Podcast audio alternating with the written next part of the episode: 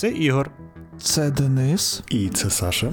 І ви слухаєте Північні балачки, подкаст про штучний інтелект, розробку і новини світу ІТ. Обережно, подкаст може містити нецензурну лексику. В нас вже був один епізод про чат GPT, але в інтернеті почалась справжня психушка навколо AI та ML моделей, а саме Large Language моделей. Тому ми, напевно, маємо ще що розказати, якісь ще додаткові новини та думки.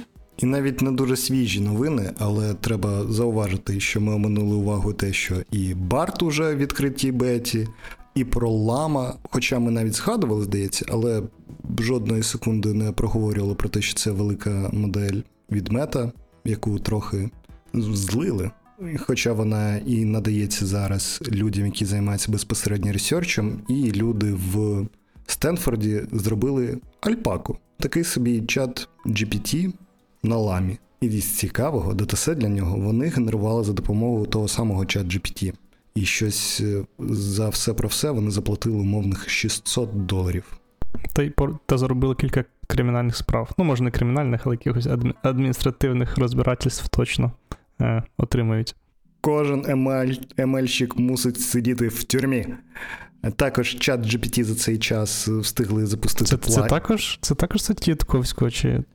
Е, Ні, ні, ні, ні. В статті Ютковського. Та я та чувак, я але про це теж треба поговорити. Чат GPT також запустили свою систему плагінів, де за грошики ви можете платити ще якимось third-party API, щоб робити запити і додавати нові скіли вашому чат GPT. І в той самий час Microsoft пушить свій Bing з ChatGPT, їх версію під назвою Sydney. Все далі і далі. Вже в вашому скайпі вона є. І одночасно з цим нам анонсують Copilot X, який зарубить професію програмістів в корню. Можливо, тяжкі часи настали, брате.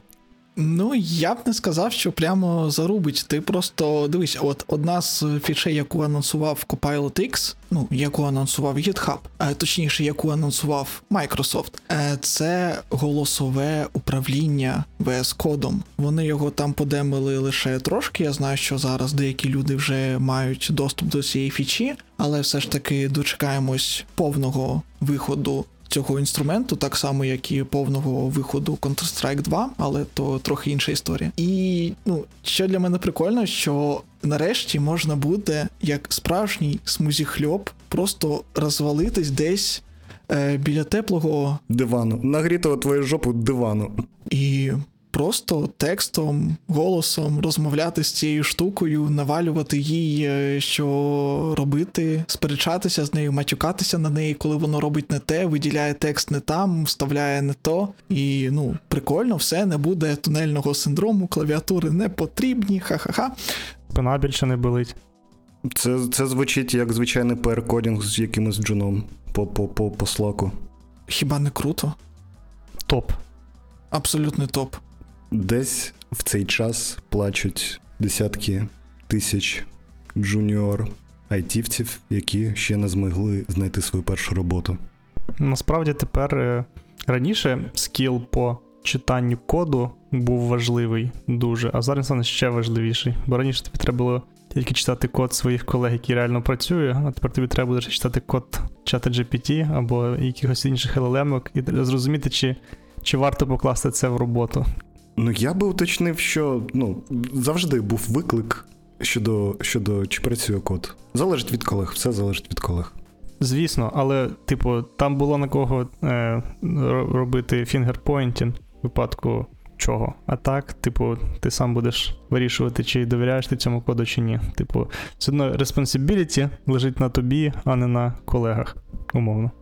Е, тобто ми вже переходимо в розділ небезпеки від штучного інтелекту.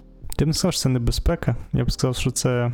Але давай так. Зараз е, в Твіттері постійно з усіх сторін розказують про те, як е, штучний інтелект повбиває все людство. Є open letter, який всі там підписують, всякі розумні люди. Ну як розумні, Ілон Маск, я не знаю, чи це рахується.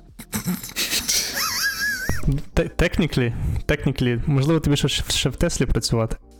Ніколи не знаєш, да, буду гайки крутити, бо вже не можу бути програмістом. Да? Плюс ще пан е, Ілязар Ютковський написав свою думку щодо штучного інтелекту. Е, дуже прикольно, як автор книги про Гаррі Поттера та методи раціонального мислення, де Гаррі Поттер якраз. Трошечки мені здалось в цій книзі висміював людей, які бояться нового, у яких нема цього цієї жахи до відкриттів, до науки. Е, так от автор цієї книги пропонує наносити ракетні удари по місцях е, скупчення відеокарт, де незаконно, незважаючи на заборони, тренують всякі моделі для штучного інтелекту. Да, і і батьки, типу, вже такі, сину, ти ти точно сьогодні? Ти ти бачиш, що сьогодні нейронки тренував? Да?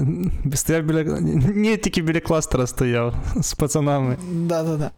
Так от, моя найголовніша проблема з усіма цими людьми, які розказують про небезпеку AI, в тому, що вони це роблять ну такими дуже загальними гаслами та дуже загальними фразами. Мовляв, це новий винахід, ми ще не знаємо, які загрози він несе, тому давайте все там заборонимо на півроку.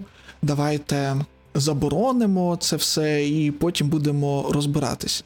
Перепрошую, а що саме забороняють на півроку? Ну, ніхто ж навіть не дав визначення, чого саме ми забороняємо. Ну, ніби тренування наступної GPT модели і взагалі Large Language моделей.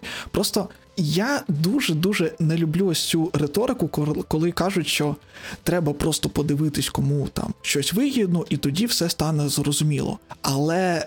Але зараз, мабуть, трошечки той момент, коли трошечки можна використати е, цю риторику та сказати, що Ілон Маск, який закликає накласти мораторій на півроку стосовно роботи над gpt моделями, моделями, просто лузер, який займався всякою хуйнею з Твіттером, замість того, щоб займатися своїми rd відділами, і зараз, побачивши потенціал цієї штуки, вони просто хочуть всі накласти мораторій для того, щоб виграти для себе час. Тому що, ну, давайте да, казати відверто, да, от є мораторій е, про те, що не можна ставити генетичні експерименти над людьми, і опа, в Китаї з'являються генномодифіковані люди, у яких є е, нібито цей.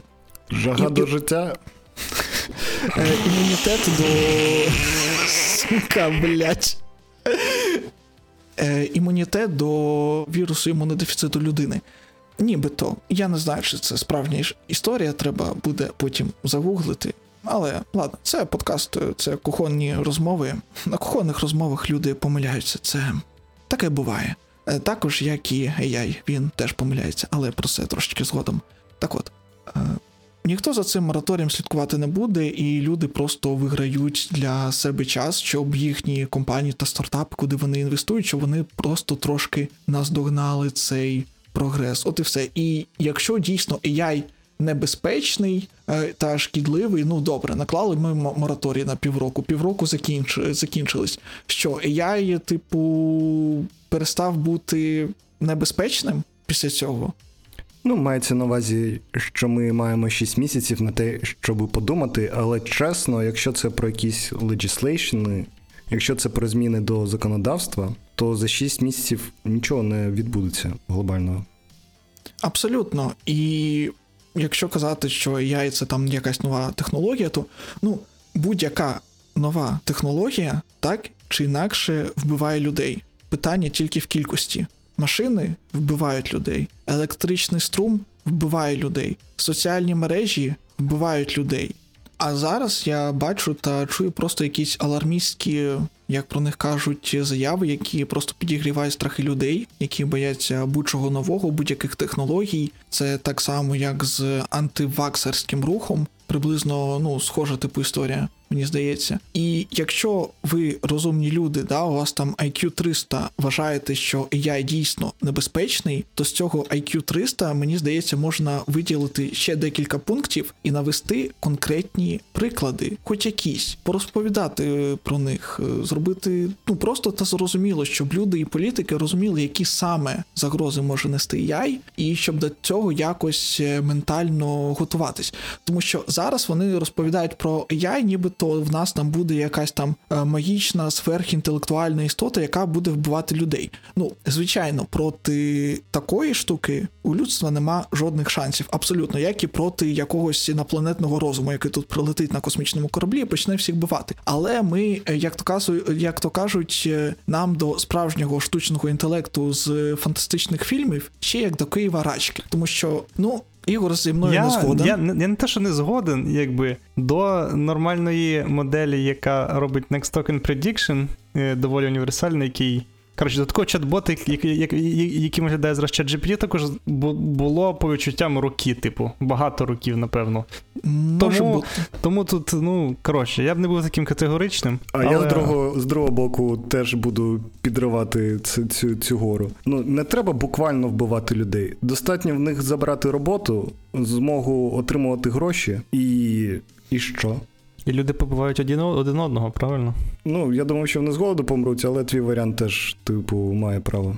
Е, коротше, мій тейк просто в тому, що не треба все забороняти та зупиняти. Навпаки, треба кожному з нас розвивати науку, кожного дня інвестувати в свій мозок, кожного дня становитись більш розумним. О, Більше молоді, це- це- молоді в чаті. Це, це був TED-Talk Дениса Сергієнка про все хороше, за все хороше проти всього поганого. Ну про- просто розумієш, якщо забороняти науку, позакривати людей вчених в храмах науки і забороняти їм розповсюджувати знання, то буде як в дуже прикольній книзі під назвою Анафем, де альтернативне людство на альтернативній планеті забороняло науку. Вчені сиділи в закритих наукових храмах, звідки не можна було випускати жодні знання назовні. А потім, коли їм знадобилась наука і знадобились знання через деякі апокаліптичні події, давайте скажімо так, ці події застали їх з, як то кажуть, голою сракою. Так от, щоб нас менше заставали всякі проблеми по типу ковіду з голою сракою, я думаю, тейк про те, що треба розвивати науку та технології, він завжди актуальний. Я думаю, що навіть нема сенсу йти в книги фантастики, а достатньо глянути в історію, типу там. Привіт, це Денис майбутнього, який переслуховує те, що ми записали, е, і зараз Ігор буде казати про заборону друкарства в Османській імперії, але насправді це питання дискусійне, і багато хто каже про економічні причини, включаючи просто недостатність людей, що вміли читати на той період. Тому друкарство мало розвивалось в 15 столітті в цій імперії. Але знову ж таки, це питання дискусійне, ніхто насправді не знає, напевно. Е, В Османській імперії забороняли там кілька століть друкувати книги, коли з'явився книгодрукувальний верстат. І тому вони, в принципі, переставали, перестали існувати як імперія, там як цивілізація, умовно. Там через те, що в них не було науки, там і вони, якщо в Європі там почав там часи протестанства, всі просто коротше хірячили ресерчі і робили нові технології. е, Турки досі е, ну, ловили рибу, там я не знаю, і ну, займалися. Ладно, не займалися. Ну коротше, вони, вони, вони відставали технічно через те, через от, політичну позицію. Я думаю, що я також думаю, що політична позиція не має так впливати на науку, в тому плані, що давайте це заборонимо і не будемо цього робити. Ну, абсолютно. І уявись е, цю заборону в реальному. Так, я відчуваю, цей подкаст не буде коротким. Уя- Уяви цю заборону, да, от в реальному світі. Припустимо, да, ти забороняєш е, подальші розробки в світі яй. Добре, до цієї заборони може прислухатись е, Європейський Союз. Може, можуть прислухатись е, Штати, але не їх мілітарі підрозділ, да, зрозуміло. Там Канада, інші якісь країни. Ну, припустимо, Китай буде далі, далі розвивати яй. Ми тут ніби Іран, і, Іран, да. От, от, от про Іран, да. Ми тут ніби всі вже Росія. Абсолютно. Ми вже там 10 раз, е, типу, домовлялись про те, що там жодна країна більше не повинна там набути ядерної зброї. Ну і зараз, типу, сидимо в Твіттерку, сремось про штучний інтелект, коли Іран зараз е, зробить велику бімбу. Та блін, досі можна ще згадати і так само е, відомий ізраїльський жарт, що у нас ядерної зброї немає. Якщо треба, ми її застосуємо. В принципі, Ну, да. так куди ми йдемо? Нахуй. Е, Саша, це напевно не той рівень дискус... дискусії, на який ти очікував. Та ні, я до всього готовий. Ну давай спочатку про, про цей. От, Денисе, кажете ви, що давайте вчитися і все у вас буде добре. Але ж ми розуміємо, що кількість інформації вона все зростає, і ти не можеш стати доменним експертом кожні, кожні два роки ставати доменним експертом в чомусь новому. Це правда. Продовжуй думку. Чим більше буде робот, які будуть автоматизовані, з кожною наступним фахом буде все легше і легше, все швидше ми будемо проходити шлях від того, що ми не знаємо, як це автоматизувати, до ми збираємо дані, до ми це автоматизували, і людям більше не треба це робити. Ми замість того, щоб мати 100% когось, залишаємо 5%, які будуть умовними QA-ами наших промптів і моделей, а всіх інших на мороз. Цьому сенсі було ну дві, дві, дві окремі статті. Одна з них це MIT.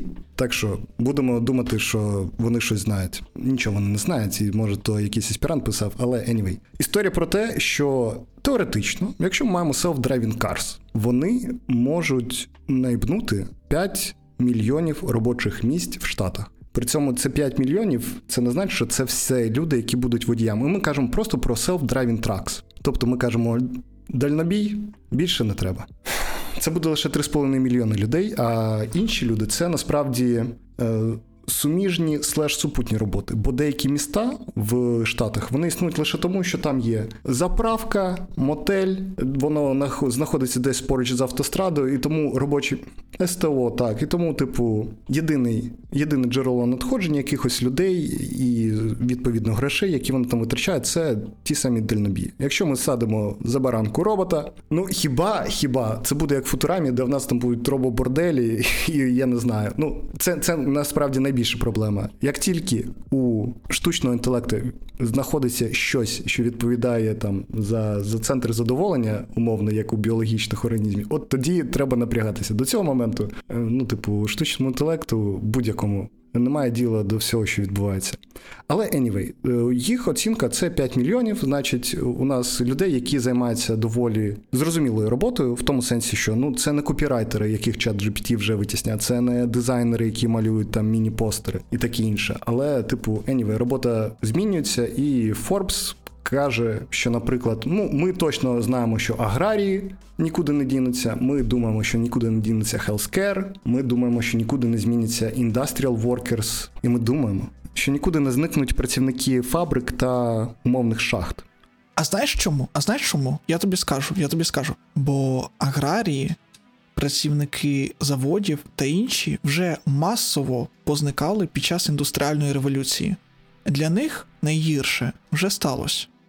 Цікаво, наскільки довго це відбувалось, і як би виглядала пропорція людей, ну, які працюють в індустрії. Да, Типу, дійсно, проблема, що люди втрачать роботу, що їм треба буде адаптуватись під нову роботу. Да, Про це я і кажу, що кожному з нас зараз потрібно не розслабляти свій е, мозок, на жаль, а так хотілося б, і бути готовим адаптуватись до якихось нових реальностей. Але це загальна історія про чорних е, лебідів, е, як в цій книзі, посилання на яку ми дамо. Сьогодні буде багато посилань, тому що є багато відсилок до всякого. Е, і це, ну да, це дійсно проблема, але це не це, це не буде відбуватись прямо за один день. Індустріальна революція не відбула, не відбулася за один день. Якісь там інші там винаходи, там коли з'явилась там писемність, коли з'явились там друкарські ці штуки, інструменти, це все не виникло за один день.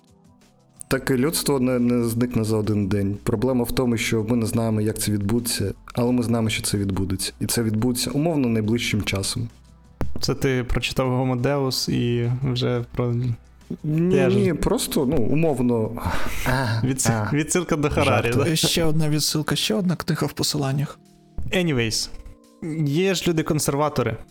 Що що робити людям з консервативними поглядами на це життя, які їх не поміняють? Я думаю, я, я думаю, що є варіант бомбити дата-центри. Я думаю, що ті самі консерватори, можливо, взагалі, консерватизм призведе до того, що в нас з'являться нові аміші. Тобто були аміші, які не приймають електрику, а це зараз у нас будуть аміші, які не приймають штучний інтелект. Ти маєш на увазі, як ті люди в університетах, які не приймають IDE і кажуть, що код треба писати в блокнотах? Ну, виходить так, що можливо це це є сабсет людей, сабсет людей, які не вірять в штучний інтелект, інші ним не користуються, буде більше сабсету викладачів е, в КПІ є Шевченка. Заявочка. Та й таке, повертаємось. Хто залишиться в майбутньому? Денчик, у тебе є відповідь на це питання? Ну, одна з професій, яка точно буде, це якісь факт-чекери та доменні експерти. А, Тому що от зараз, навіть коли там е, поясняли про те, як тренували чат GPT, як тренували якісь інші моделі, то казали, що це там були діалоги, де люди спеціально поспілкувались, початились, е, навели приклади запитань та коректних відповідей на них для того, щоб на цьому навчити нейромережу. І мені здається, це якась така штука, яка ще з нашим поточним способом, як ми тренуємо нейромережі, що вона ще довго буде залишатися актуальною. Але люди, які на Mechanical Turk розмічають дані, не те, що дуже багато заробляють, а це робота звучить як щось подібного рівня. Ну, не завжди, не завжди. Ну, наприклад, якщо от от Bloomberg, Bloomberg натренували собі GPT-модель, е, яка дає відповіді на там питання такого більш фінанс, фінансового сектору. Ти думаєш, дешево коштують люди, які зробили датасет для Bloomberg нейромережі? Насправді, для я думаю, для їх нейромережі датасет це якраз всі папери і паперові звіти, які накопичуються у фінтеху останні 100 років. Бо вони ж там ну доволі активно насправді займаються тим. Ті люди, які менеджать стоки, пишуть аналітичні записки, люди, які займаються фінаналізом і аудитом, пишуть записки з відповідними висновками. Так що там дуже багато чого вже було прямо з коробки майже. Ну що, тоді, чуваки, коротше, це його. А... Бачили там Linus Tech Tips в них на першоквітневий, е, першоквітневе відео було, що пан Лайнус тепер буде на фермі вирощувати картоплю. Мені здається, це насправді тема. Насправді, вирощувати картоплю чи робити щось руками буде мати сенс до наступного кроку розвитку я, коли нарешті нормально а, автоматизують людські руки. А, ну да, та там же ж вже є ці роботи, і, до речі, там Ілон у цього у Тесли там є якісь роботи, у OpenAI є якийсь робот, і цей. Так, почекай, OpenAI вклалися грошима в наступний раунд 1X Technologies. Це ті чуваки, які роблять андроїда. А, все, я зрозумів. Ну от буде Android і буде все взагалі ну, погано. Так, в принципі, беремо GPT, беремо якийсь reinforcement learning, slash planning, і ти йому щось. Кажеш зробити, він це процесить, ти розумієш, що від нього хочуть, і це робить. В принципі, коло замкнулося, це те, з чого починалися цей. Так, географія, нахуй. Хочеться сказати Дарквуд, але ж це не Дор, Дор, Дортмунд, Дартмут. Де там був у 60-х, коли починали лише працювати над штучним інтелектом, і Мінський збирав там свою цю літню літню школу AI спеціалістів. Один з проєктів, над яким вони після цього працювали, був якраз пов'язаний з тим, щоб змусити комп'ютер планувати, що йому треба зробити, щоб там з пірамідки побудувати, з блоків побудувати пірамідку. Нарешті пройшло 60 років, можливо, ми наблизились до того, щоб цю задачу реалізувати. Ну, робруки досі немає, але я думаю, що це буде. Мені здається, що це буде може бути наступна така велика велика штука, яка би дійсно зробила наступний крок революції. Але маю ще ще, ще один варіант: це нам треба той самий штучний інтелект. Ну тобто, в чому тут е, суть? В тому, що AI, по-перше, в цифровому вигляді ми ще не все проговорили, але є є пару пару ідей того, що, AI не може робити в digital світі. Але якщо він переходить у фізичний світ, чи це він має якийсь умовно універсальний маніпулятор, яким він може щось виконувати, або як інший варіант впливу на зовнішній світ, це ми маємо штучний інтелект, який має доступ до end-to-end пайплайну. Типу, у нас є умовний намалювали кад спроектували плату, 3D надрукували, зібрали. Ця штука працює. Чи там дистанційно, чи ми на неї можемо закинути якусь програму. Ну, в принципі, все. Я думаю, що з цього моменту можна вже починати або дуже сильно розслаблятися, бо роботи роблять все за нас, або дуже сильно напрягатися, бо роботи роблять все незважаючи на нас. Ну коротше, я так розумію, що ми з вами сходимось на думці, що сам по собі AI в його поточному стані розвитку не буде захоплювати та вбивати людей. Просто наслідки застосування Я думаю, що може, але думаю, що не буде. Була був жарт про це, що гірше, ніж те, що нас колись е, е, повбиває розумний яй, це те, що нас може повбивати випадково той, що є у нас зараз. От про це давай трошки поговоримо. Да. Тобто е, основна проблема е, в тому, що не саме я вбиваю людей, да, а те, як люди цей AI застосовують, і до яких наслідків це призводить. Так само, як це було в чорному дзеркалі. В тих серіалах дуже їх рекомендую, вони доволі прикольні. Да? Тобто там жодна з технологій, яка там існувала, в ній, в принципі, нічого поганого не було. Але так звана чорнозеркальність моменту да, полягала саме в тому, до яких наслідків і не завжди очевидних воно призводить.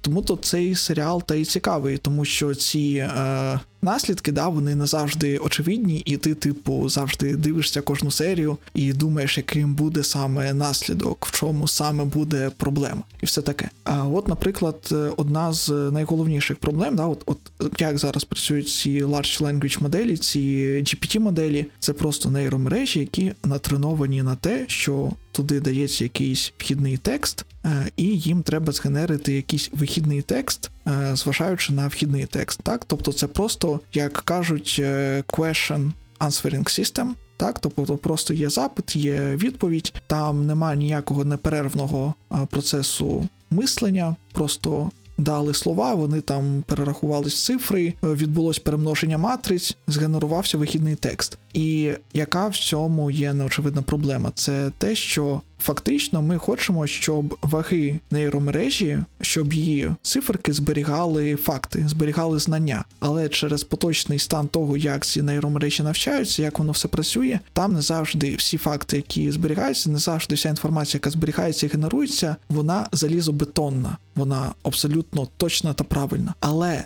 згенерований текст завжди дуже переконливий. Він виглядає дуже натурально, тому що його тренували бути таким. Тому перша загроза, да, реальна, яку може нести AI, це те, що коли ти сліпо робиш те, що він каже, ти можеш помилятись. І помилятись дуже дуже неочевидно, тому що шлях е, аргументації, яку генерує language модель може здаватись дуже натуральним і дуже правильним. І ну, це доволі важко перевірити. Е, наприклад, це може бути якийсь там нюанс, коли нейромережа підказує, як лікувати хворого, і може просто не бачити якийсь маленький е, нюанс, не взяти його до уваги десь там в перемноженні матриць, і згенерується доволі правдиво виглядаючий діагноз, правдиво виглядаючий план лікування, але там буде якийсь недолік, який не побачить людина.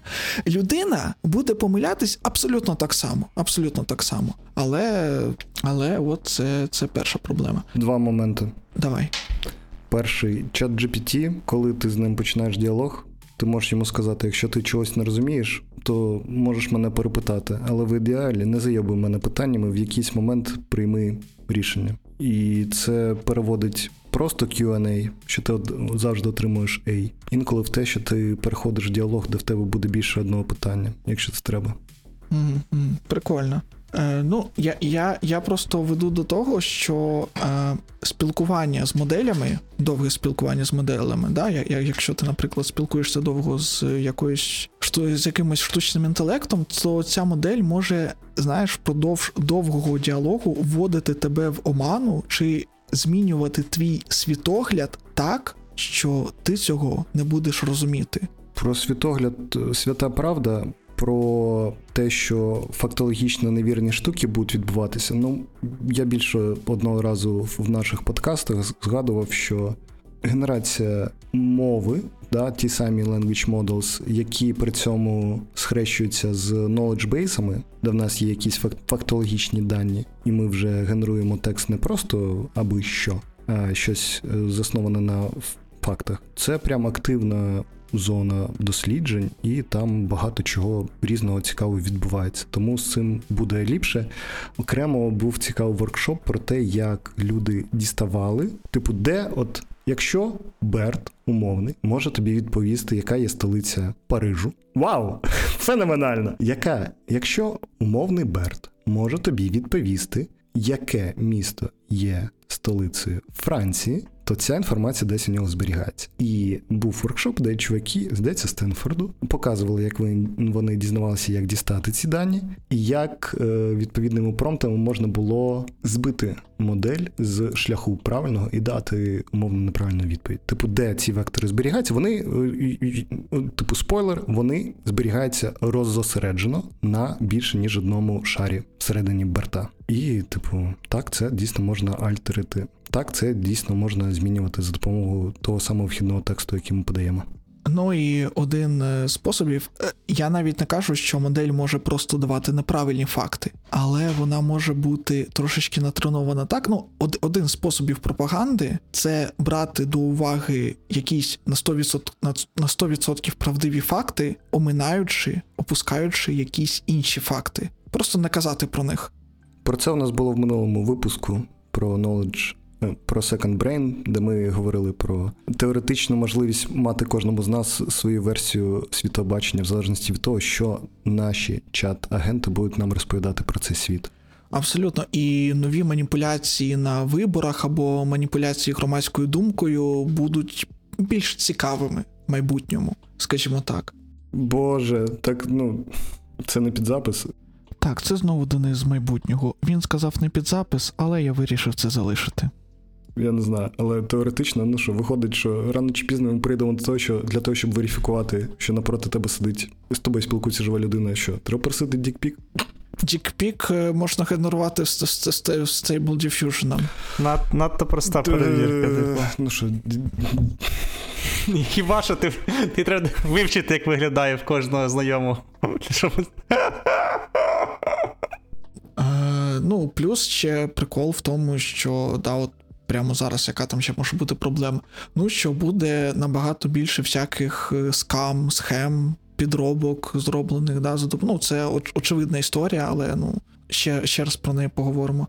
Наприклад, на Reddit в популярному бачив тред, де дівчина писала, що помітила, що з нею один чувак в Тіндері просто спілкуються за допомогою чат GPT. Тобто вона йому щось пише, а він пропускає ну, їхній чат через чат GPT, щоб він писав щось engaging для того, щоб підтримати з нею діалог. І вона просто в якийсь момент це зрозуміла, тому що знала про існування чат GPT, побачила якби характерні паттерни формування тексту, формування меседжу. Так, якщо у вас є підозра, що з вами спілкується ChatGPT, спробуйте задати йому питання із списку Winograd Schema, але ще ліпше, оскільки це вже відомі відповіді і питання, сформулюйте якесь своє. Бо схоже, що ну, принаймні ще в січні ChatGPT не міг пройти Winograd Schema і не міг дати відповідь на питання, коли там умовно кажуть, що комітет заборонив групі провести демонстрацію, бо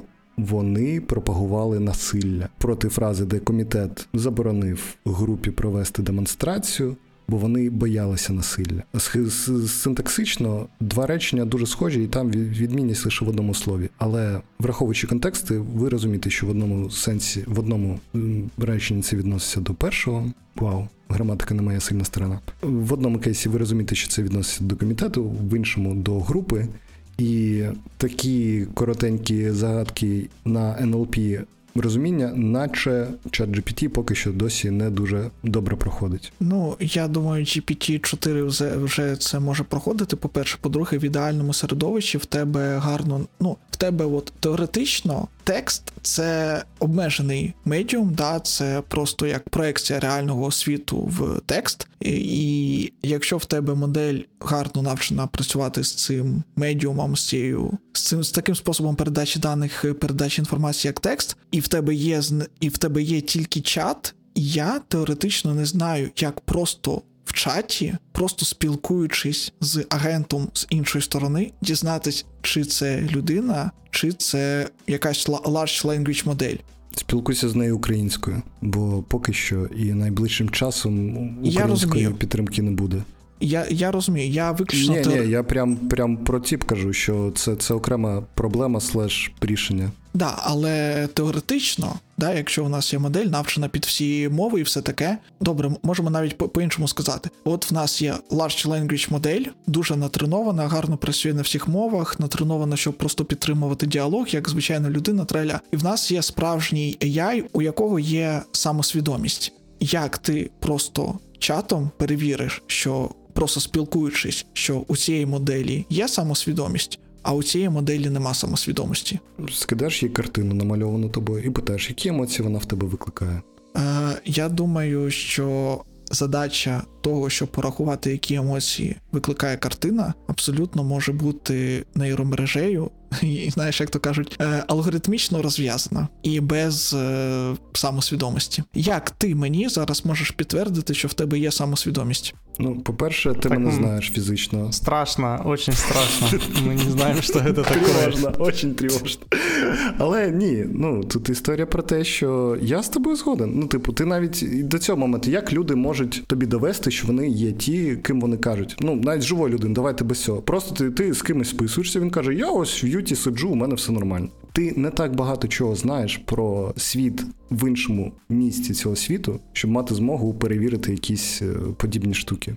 Єдине, що може працювати, це я не знаю, знаєш, якісь такі штуки, які зосереджені на ну, от зараз. Якби я перевіряв, да, я міг би напри- наприклад упевнити, що ти справжній на основі того, що, а, наприклад, що їла твоя собака, коли ми її з тобою вигулювали. Да? Тобто таке якесь складне питання на пам'ять. Ну, Це відсилка до людей, з якими в тебе є спільні досвіди і є умовно спільні секрети. Так, а як щодо біологічних перевірок? Там проще ж Та- там. так у нас через інтернет. зра- Просто... Так у нас через інтернет. Відбитки пальців я можу їх підробити.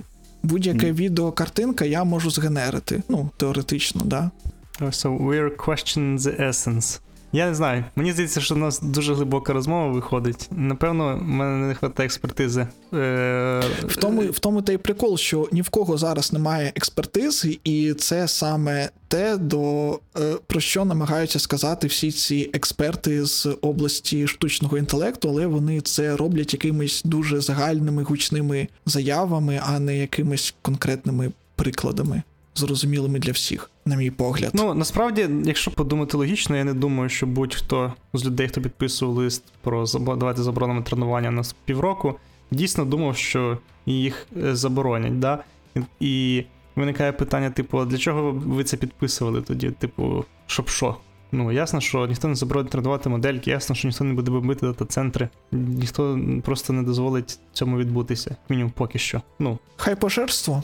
Да-да, але я маю на увазі навіть навіть з точки зору хай пож- забудемо про бомбити дата-центри. Хоча б про те, що треба заборонити півроку тренування. Ніхто цього робити не буде. Ніхто не введе такий, типу, закон чи якось таке розпорядження. Тобто це не станеться. Забороняйте малмоделі. Будь-кого зупиняють школярів на вулиці, перевіряють зошити. Якщо щось схоже на вектор флотів, вас можуть просто нахуй в тюрягу. Да, я ж я просто веду не до того, я думаю, типу, Ілон Маск і так хайпує не по-дєцьки, да, йому додатковий хайп не треба. Тобто, що, що це було? Що це було? У мене немає відповіді на питання, що це було. У мене немає ідеї. Так, ну про Ілона Маска зрозуміло. Ніхто не, не мусить робити нічого, поки OpenAI заробляє гроші. Людина відбуває гроші зі своїх інвестицій. Probably, probably.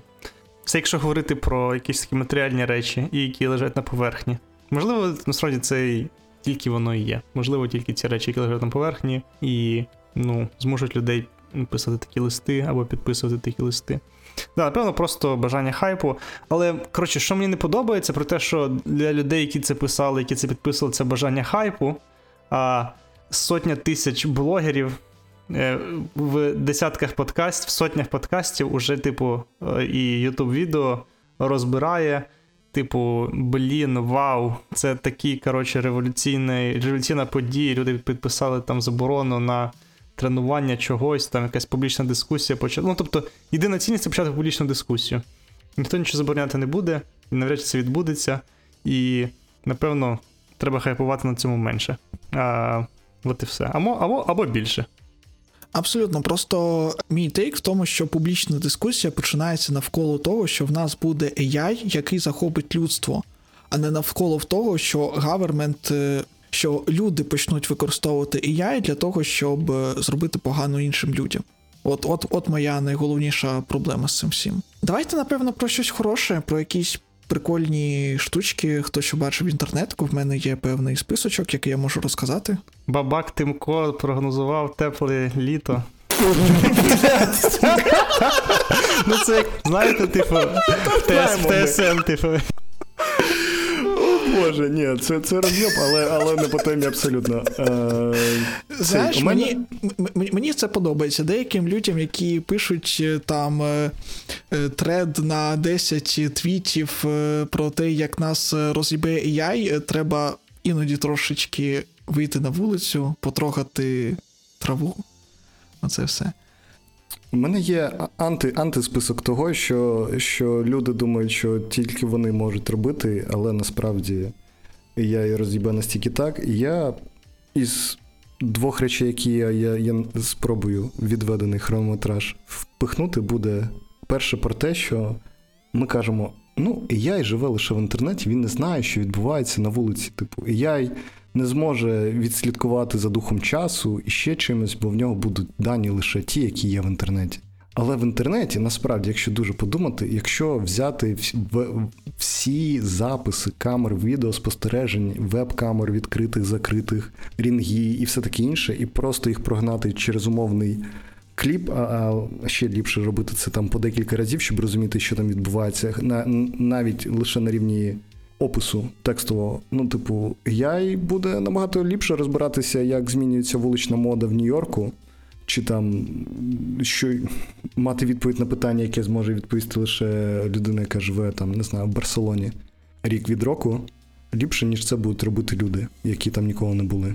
Це один такий поінт, що додаємо ще мультимодальність і ті дані, які зараз є умовно прихованими або умовно не обробленими, і ми теж перескакуємо в якусь іншу площину, мені здається, в контексті наявної інформації, по якій можна робити пошук, висновки і подібне. Блін, взагалі дуже цікаво оцей муль- світ мультимодального AI. Буде кайфово, коли нарешті, типу, хтось бере девайс і дань до цього девайса з візуальним інпутом, аудіо інпутом, там текстовим інпутом, ну, з аудіо, напевно, е, інпутом там гіроскопів, е, інпутом цих е, дотиків, там умовно Мгм. якихось.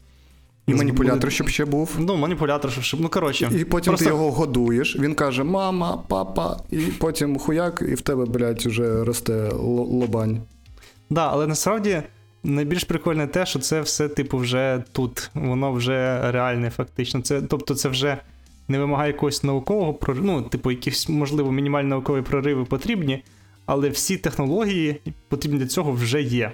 Вони там треба, мають бути допилені, вони, їх треба склеїти в одну кучу, і з ними треба щось зробити. Ну, коротше, їх треба довести, але вони вже існують, і вони вже є. Це вже, типу, ну, технічно можливо. І це прям вау. Да, дуже дуже сильно всім цим моделям допомагає фідбек луп, відповідно, про який ти, мабуть, е, намагався сказати. Тобто, коли, от, от, от чим мені здається, да, ці всі е, language моделі це зовсім да, там не AI, не все таке, тому що це просто ти зробив запит, ти отримав згенерований текст. Ти зробив наступний запит, ти зробив згенерований, отримав наступний згенерований текст. Для мене AI справжній, да, там якийсь абстрактний справжній AI, це якась історія про неперервний процес е, роздуму, про, про непрервний процес роздумів. Отримана якась нова інформація, прогнався інференс. Е, виникла якась відповідна дія. Отримана ще якась нова інформація, зробився інференс, е, ну тобто прогон через нейромережу, і е, воно запринтило якісь нові дії, які потрібно зробити. Тобто, наприклад, коли ти просто просиш чат GPT написати якийсь Python скрипт, який щось робить, ти отримуєш якийсь результат, який не завжди буде працювати, ти, але ти його отримуєш. Але коли ти пишеш величезний промпт що чат GPT потрібно робити output JSON форматі. JSON формат повинен бути таким-то. В тебе є такі-то там опції для JSON формату. Там ось опція там зробити запит в Google, ось там опція виконати програму, ось там опція виконати там команду в консолі, все таке. Е, І там твоя задача написати Python скрипт, який робить там те, те, те, те, те, те, те, те, те. Ну тобто, якщо ти напишеш оцей промпт для фідбек лупу і реалізуєш фактично плагіни для цього фідбек лупу, то може виходити дуже дуже прикольний результат. Я бачив такий репозиторій на GitHub, посилання типу буде. Е, Тобто історія в тому, що воно згенерувало якийсь скрипт, запустило його, отримало помилку, пішов фідбек луп. Воно змодифікувало скрипт. Знову його там прогнало, побачило якусь помилку. Воно там пішло в Google, е, отримало результат з Гугла, знову да, там зробило коло. І отак, от рухаючись по колу, воно дійсно буде давати в сотні разів кращий і більш ну, кріповий результат, ніж коли ми робимо прогон лише один раз. І мати довгострокову пам'ять, отримувати досвід і діяти на основі попереднього досвіду це те, що мені здається. Найперспективніший напрям для того, щоб робити ці large language моделі чимось схожим на generic, як то кажуть, AGI. А я думаю, що єдиного, чому йому не вистачає, це мотивація. Будь то задоволення чи. Ну, фідбек луп це і є мотивація. Дивись, в, в, в нього, типу, мотивація з- Мотивація що? зробити Python скрипт, який виконує задачу, це описано в промпті. І, і в цьому що, що від цього зміниться? Скрипт не отримає від. Ну, твій GPT не отримає від цього задоволення. Це в цьому контексті. У нього немає поняття болю, немає поняття. Типу, задоволення, у тебе немає мотивації щось робити. Єдиний, єдиний варіант, і це було в якомусь з Sky-Fi варіантів, що штучному інтелекту було боляче думати. І кожен раз, коли умовно йому дають задачу, він хоче якомога швидше з нею розібратися, щоб від нього від'їбалися, і він перейшов в стендбай режим, де він, типу, просто ніщо. Бля, це дуже жорстоко. Це дуже прикольно. Ладно, так от, про прикольні штучки та ідеї використання. Ось це програмування через фідбек луп. Ще через фідбек луп. Дерево знань. Теж е, поки що посилання на готовий програмний продукт нема, є тільки твіт та відеодемо, е, посилання на нього дамо. Ідея. Ви просите GPT-чат написати про щось. Наприклад, там загально, що таке біологія. Потім просите поставити 5 запитань до текста про біологію. Воно генерує 5 запитань. Потім просите цю ж модель відповісти на кожне запитання. Воно відповідає на кожне запитання. Потім до кожної з цих відповідей поставити ще декілька запитань. Воно ставить ще декілька запитань, потім на них відповідає. І в тебе виходить таке, якби дерево знань навколо якогось е, домену. Дуже прикольне. Ну, я думав, це, це виходить підручник з якогось району. у тебе, ну, у тебе Large Language модель може генерувати підручник. Але ну знову ж таки проблема це зробити повний факт чекінг усього, що там написано. Тому що, як ми вже казали, модель може генерити дуже впевнений текст на будь-яку тематику. Ми можемо написати, е, як пов'язана популяція. Не знаю, лемурів е, з розповсюдженням відеокарт Nvidia. Ммм, це все через кавуську і хіпстерів. Кава лівак, ставте лайк, якщо ви полюбляєте таке. Е, от. І, вон, і воно е, згенерує абсолютно впевнений типу текст, де знайде зв'язок між е, відеокартами Nvidia та лемурами, які, які живуть десь в Мадагаскарі. Це, до речі, буде дуже сильна тема знову ж таки з е, пропагандою, з е, пропагандою там антивакстер, антиваксерства та інших речей, що можна попросити модель довести будь-яку точку зору, знайти зв'язок між будь-якими подіями, і воно щось вигадає, воно щось запринтить, воно щось напише, і воно буде виглядати дуже-дуже впевнено. Для людей. Далі ще з прикольних ідей бачив на льоту згенерований софт е, під якусь проблему. Типу, пишеш prompt такого програмного solution у, типу, мені потрібен калькулятор. Воно бах згенерувало програмний код для калькулятора, скомпілило його і на льоту тобі е, ну, зробило application калькулятору. Це знову ж таки, я поки що бачив лише як відео демо якогось е, прототипу, мабуть, навіть посилання на твіт в мене не буде. Але ну, в принципі, вже зрозуміло, що це реалізовано. Ну, можна е, реалізувати, особливо через там фідбек луп та інші всякі хаки для того, щоб модель краще писала код. І це по факту. От пам'ятаєте усі ці фільми, типу. Серіал Експанс е, чи якийсь там е, зоряний шлях. Я, я, я не знаю, будь-які фантастичні фільми, особливо там про космос, коли там космічний корабель бачить якусь фігню, якусь там чорну діру, якусь там інопланетну цивілізацію, яку бачить перший раз, і вже у вчених там, типу, готовий інтерфейс там з графіками, де там все показано, все намальовано. Да, і, типу, ну і це завжди такий, типу, кіноляп. Це, це що, типу, вони автори фільму, сценарісти мають на увазі, що там десь зразу сіли якісь там фронтендери, накліпали UI під цю конкретну проблему. Та ні. Ні, ні. Там просто склейку пропустили, де 6 годин хтось графа на JSON не пише. Абсолютно, абсолютно. Але отак фактично можна вирішити таку проблему, типу абстрактного інтерфейсу під е, будь-яку проблему. Ну, якщо ми говоримо про те, що у нас є сирі дані, які є сигнал, і ми з ним щось робимо, візуалізуємо, представляємо, агрегуємо з цим, штучний інтелект точно може справитись, бо ну, умовно. Є сирі дані, є промпт, що це таке, і все. Так. Теоретично так. А от калькулятор, ну от уяви, чи готовий ти довіряти. Ну, по-перше, ну комп'ютерам взагалі не можна довіряти, бо там float, overflow і все, і в тебе щось пішло дуже дуже приховано по одному місцю, і якісь літаки перестали взлітати, чи ще щось. Було в F. F13, не пам'ятаю, у когось там були проблеми пов'язані з пресіженом і е, окремими екстремальними штуками. Я пам'ятаю, якогось з літаків були проблеми з кубернетисом. У F-35, здається. Ну, це це, це у тих, які останні. Ні, там не було проблем, там можна було задеплоїти. Тому да. все нормально, все нормально. У нас немає проблем, поки ми не задеплоїли. Задеплоїли, ну після цього, може, проблеми почались. І в, в подібному сенсі у тебе є калькулятор, ти не знаєш, що там всередині, ти не знаєш, які там ліпки. Ну, можна довіряти, в принципі, мабуть, що. Довіряти можна приблизно так же, як і будь-якому калькулятору, який ви в гітхабі відкритий скачаєте, чи в умовному App Store. Тому, в принципі, ну, може гірше і не стане в цьому сенсі. В принципі, я розумію, про що ти, типу, чи можна довіряти програмі, яку е, згенерував. Е, коректності коректності виводу на всіх на всіх варіантах, якщо ти не знаєш алгоритму. І Чи якщо навіть не існує алгоритм, бо це все на вагах якоїсь нейроночки робиться. Аніме Євангеліон. Значить. А... Це діп, початок. Коротше, діп. єдина проблема, що що, що чат GPT вам ніколи не зможе зробити? Запхати випуск, типу, 19 тисяч відсилок до всього підряд. Е, а може і зможе. А може і зможе, якщо ти напишеш відповідний промпт. Так от, значить, аніме Євангеліон, там, пам'ятаєш, була магія, ну, ну були магії, коротше. Що так. будь-який будь-яке рішення в їх е, цьому фасіліті, в їх цій е, якби підземній базі приймали три комп'ютери. І для того, щоб приймати якесь рішення, чи щось порахувати, чи зробити ну, якусь іншу операцію, три комп'ютери повинні згенерувати однакову відповідь. Тоді рішення угу. прийнято. Ну, система дублікації в космічних станціях і тому подібному теж так працюють.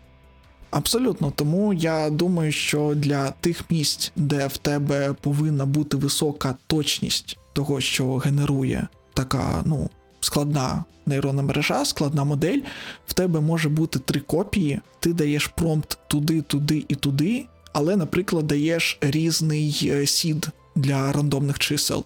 І там обчислення піде трошки різними шляхами, але якщо вони дадуть однакову, плюс-мінус однакову відповідь, то значить вона, скоріш за все, з більшою ймовірністю вона правдива. Це я зараз думав буквально секунд 10, щоб це все сказати, але можливо, якщо ну над цим нормально конкретно подумати, провести ресерч, то можна таким чином. Ми знову повертаємось фактично до базової ідеї ансамблю моделей, да, яка виграє всі е, е, Kaggle компетішени. Якщо вони не затаймбокшені. І в тебе ну, немає обмежень на електроенергію умовно. Ну, це так, так. Але, ну, ось таке може бути рішення проблеми, яку ти проговорив. Та та ні, ну, типу, може, але саме нейронки. Концепт геніальний. Я за вас. Але чисто виступаю опонентом, що ну, статично генерований код буде завжди більш виграшним з точки зору банально енергоефективності, економимо ресурсики, бо ви знаєте, що ще 15 років і нейроночки не, не буде на чому ранити. Е, Да, або декілька років. Що там ще раз у Китаї з Тайванем? Так от, е, стосовно статичного коду та економії електроенергії, я вже бачив Python бібліотеку з AI Powered Functions. Коротше, як це працює? Це просто бомба. Це один, ну це з той моментів, що це настільки, типу, просто і, і геніально, і тупо одночасно, що я прямо жалкую, що мені це не прийшло в голову. Ти пишеш функцію, Python функцію. Ти пишеш порожню Python функцію, в ній нема жодного рядку коду. Що ти пишеш? Ти пишеш е, документаційну, документаційний рядок коментарну, docstring, е, кажучи Python мовою, в якому описуєш, що функція робить. Наприклад, кажеш там, пишеш функцію типу е, sentence words count, наприклад. Да, І воно там бере там рядок, е, ну що воно повинно робити. Воно бере там рядок, сплітає його по пробілу, і по отриманому масиву ми розуміємо, яка там кількість слів в реченні, умовно. А тут ти код не пишеш, ти залишаєш просто коментарі, що робиться функція, а на неї зверху навішуєш спеціальний декоратор від цієї бібліотеки. Коли функція викликається, то цей декоратор бере док-стрінг цієї функції, бере аргументи, робить запит по API в OpenAI, в OpenAI ChatGPT, GPT-модель генерує код цієї функції, і ця функція, типу, ну, і цей код виконується. Це Так. якби no-code програмування. Угу. Феноменально. Ти- Good luck with security audit. Ну так, ну це, це просто ідея. Я розумію, що типу воно не витримує ніякої критики, що типу там перший виклик цієї функції буде дуже повільним, що в тебе кожен раз може бути якась нова генерація, що, що вона може бути некоректна, але це просто прикол. Вам Microsoft боженька дав Copilot. Включайте, юзайте. Ну, типу, оце, це все, це, це чисто. Начальник, не хочу взяти копайлот, не, не можу працювати, знаєш. Е, Ще одна штука, е, яку я дуже чекаю, якою я впевнений вже займається багато людей, тому що не тільки мені це прийшло в голову. От є всякі ігри по типу Skyrim, Відьмак, Stalker, цей е, Hogwarts е, не знаю, як його перекладено українською мовою, на жаль. В цих іграх є багато персонажів, є багато завдань, є багато діалогів. І зазвичай під час цих діалогів ти просто обираєш якусь опцію. Тобто, наприклад, тобі персонаж там написав якийсь там абзац тексту, і ти такий так чи ні. Да? Ну, відповідаєш. І від цього там залежить, як далі піде діалог, чи яка там далі буде місія в цій комп'ютерній грі. А що якби ці діалоги, що якби персоналіті цих персонажів, це все були моделі. І у кожного, у кожної людини, яка грає в гру, персонажі будуть вести себе приблизно однаково, але саме текст, який вони пишуть, буде дуже різний. А, наприклад, в комп'ютерній грі Stalker там була така історія, що там були вогнища, і втомлені сталкери ночували біля цих вогнищ, грали пісні, розповідали анекдоти, їли ковбасу і все таке. Але коли ти довго граєш в гру, то ти розумієш, що це все не справжнє, що анекдоти одні й ті самі, ковбаса одна й та сама, пісні однакові, історії однакові. А, а що якби це все на люту динамічно в тебе локально генерувалось би моделлю? Генерується текст, потім, потім генерується його озвучка. Можна було б сидіти біля цих вогнищ і в цьому уявному світі просто слухати якісь безумні історії цих сталкерів. е, І розмовляти з ними, ти щось кажеш, якийсь там віспер перетворюється і в текст, воно там фітиться, фітиться в модель. Ти міг би годину сидіти і спілкуватись з сталкерами. Ти міг би годину сидіти спілкуватися з е, директором Хогвартсу, який е, в грі просто персонаж відвертий мудак. Ну, я маю на увазі актор озвучки типу топ, е, я маю на увазі сюжетно персонаж мудак. І все таке. Це було б дуже круто. Чи уявіть собі згенеровані від Bethesda, е, компанії, яка відома своїми багами в комп'ютерних іграх, уявіть діалоги персонажів в якомусь там The Elder Scrolls 7, які будуть е, генеруватися якоюсь нейромережею.